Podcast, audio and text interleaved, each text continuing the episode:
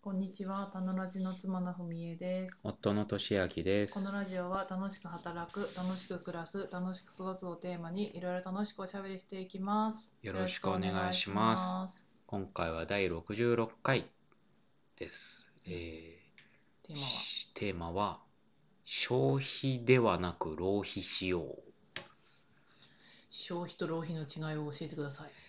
はい、先日ですね、えーっと、国分光一郎さんという哲学者かな、そうですね、哲学者の方の暇と退屈の倫理学っていう本を読んだんです。はい。まあ面白かったんですけど、その中で消費と浪費の違いっていう話が出てくるんですよ。はい。消費のイメージ、一言で言うと。まあ、うん消費と浪費のイメージをちょっと一言で。イメージで言うと、消費はなんか、うーん、なんだろうな。必要なものを今買うみたいな。うんうんうん浪費はなんかちょっと贅沢なイメージはいはいはい。があるかな、無駄遣いって感じうん無駄なまあ生活必需品ではなくそのプラスオンって感じはあはあ贅沢かは分からんはいはいはい。はい。あのーそうですよね。大体そんなイメージ。で、この、えっと、暇と退屈の倫理学の中ではですね、あの、ちょっとまた消費と浪費っていう、あの、一般的なイメージとは違う、なんていうか説明をしていて、あの、まあ、浪費からいくと、まあ、無駄遣いのことではなく、あの、すなんていうか、すべてを一度に十分に使い切るっていうことを言うんですって。例えば、僕らはこう、貯蓄したりとか、うん、なんか1週間とかに備えて食べ物とかうをん貯めておいて、うんそれをこう浪費はしないじゃないですか。計画立ててう使んうじゃないでうすんか。消える、うんうん。で、逆に浪費っていうのは、もうその日のものを、その日取ってきて、その日食べきっちゃうことですね。その日暮らしな感じ、うん。で、人間は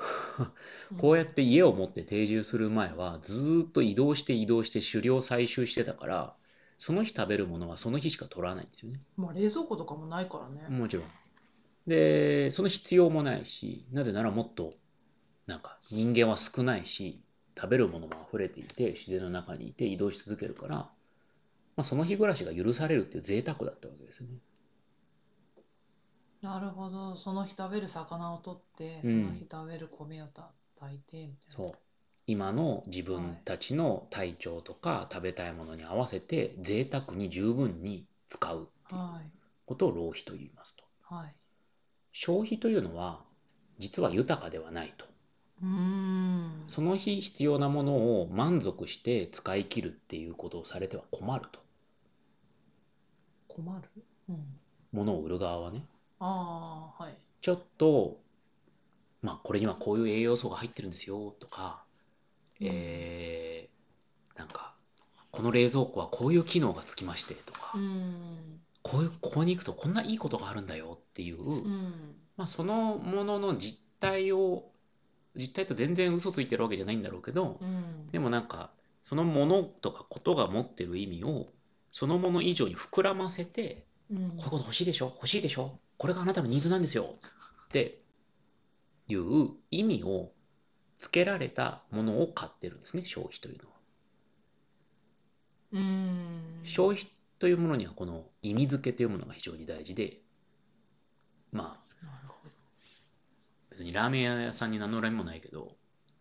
ラーメン屋さん美味しい、美味しいラーメンを食べてるかというと、もちろんそうなんですけど、並んで人気の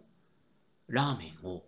食べてるっていう情報を食べてる、ああまあ場合もあるじゃないですかそうそうだねそれは消費ですよね。意味を食べてます。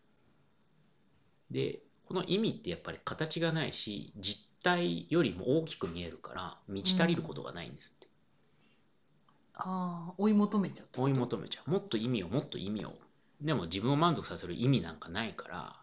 うんあの、これがいいんだよって後付けされた、外付けされた意味を消費してるだけだから、満足はしないんですよね。で、それで買う側も、嬉しいじゃないどんどん売れるからでもっともっとってもおっともっ互いとになるとこんな新しい意味がこんな新しいブランドがっていうふうになっていくわけですねまあ意味付け価値付けをしろってマーケティングとか言う言うでしょうなぜなら消費にそれが叶うからですなるほどっていうのが消費と浪費の違いなんですけど多分説明できたと思うんですけどここまでを聞いて何か思い出すこととか考えることはありますかえ聞いてみたいのはその消費は満満足しないって言ってたじゃんうん意味を食べてるからうん満足しないじゃあな何すると満足するんだろはいはい僕があそれは浪費だと言われていてこの本の中ではねう浪費は、ま、満足感も得られるということそう例えば僕の中での、ま、満足する浪費というのは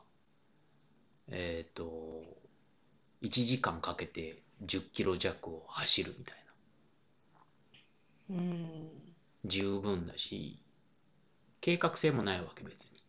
こうなりたいとかうん意味とかはないわけうんただ自分の時間という資産をまあある意味では自分しかわからないものというかある意味では無意味なものにつぎ込むっていう浪費ですうん贅沢ですね森林浴も贅沢贅沢だって消費的な意味はないじゃん別に森に行ってうんまあないよないじゃんでもないけど自分の何かは満たされるわけでしょ、まあ消費的なそうだねうんだってこう自分のために十分に自分しかわからない意味のために時間とかお金を使うということを浪費と言ってそういうことが人を満たしていくんではないでしょうかというふうに書かれています浪費は商売になるのか浪費はですね商売にあんまりならないんですよだって満たされちゃうからもうすぐお腹いっぱいになっちゃうからななるほどしみんな浪費の仕方を忘れちゃうというか浪費の仕方自分を満足させるために贅沢に十分に時間やお金を使うっていうことのなんていうか味を知らない人が多いですよねあうあん予定入れちゃうもんねそうもっと意味あるものもっと新しいものもっと人にいいねされるものああうんそうだよね何の意味もなくお散歩とかまあしないんですよまあなんかだからこそあのなんかあのさ湯治の施設とかあるじゃん箱根にさはいはい一日お風呂に入ってお部屋を借りてはいはなんいかお風呂に行ったり来たりするはいあれも浪費だよね浪費ですねあそういうのはあるよねなんかそのうん養生のためだけの施設みたいなやつとかはいも、デジタルデトックスしましょうみたいなやつもはいはいそれも浪費の一つの形かなって思ったそうですね。まあ、残念なことにというか、そういういい浪費をできるのが、時間とかお金がまあまあ豊かな人、まあそうだよねそういう特権を持つ人は、まあ、浪費の仕方も発見したりする余裕があったりするんだけど、試せるもんねそうそう。日常の中ではこう消費消費消費だから、浪費の挟み込む余裕とか余地がないですね。そうだよねまあ、僕がこの本を読んで思ったのは、もちろん消費はね、あの、消費は完全になくすことは難しいんだけど、うんでもやっぱ割合としては、こう、本当に日常の中で、うんまあ、外付けの意味はないけど、自分だけはわかる贅沢みたいなこと。ただ歩く、ただ走る、なんでしょうね。そういうものを、まあ、僕は料理とかも結構浪費的な意味でやってるけど、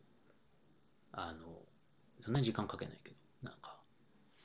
大根の皮を剥くとかは満たされるんだよね。そういう、そういう余地を日常の中に作るのはいいんじゃないかなと思いました。そうだね何にもしないっていいよねあと、まあ、東京にいた頃、この話よくするけど、東京にいた頃は消費せよっっていうメッセージがめちゃめちゃ入ってくるじゃないですか。うんいやそうなんだようんそれ疲れるよね。人になんかさ、人に意味を押し付けられるとさ。ねそうそうしかもそれに無意識だもんね無意識にそこに意識がいってる感じが辛いよねそううんぜひ皆さん、森とか山とか川とか海でも何でもいいですけど、消費からちょっと離れて、浪費する時間、おすすめです。何もしない贅沢うん。はい。はい。今日は以上です。はいありがとうごあざいりまがした。とうございます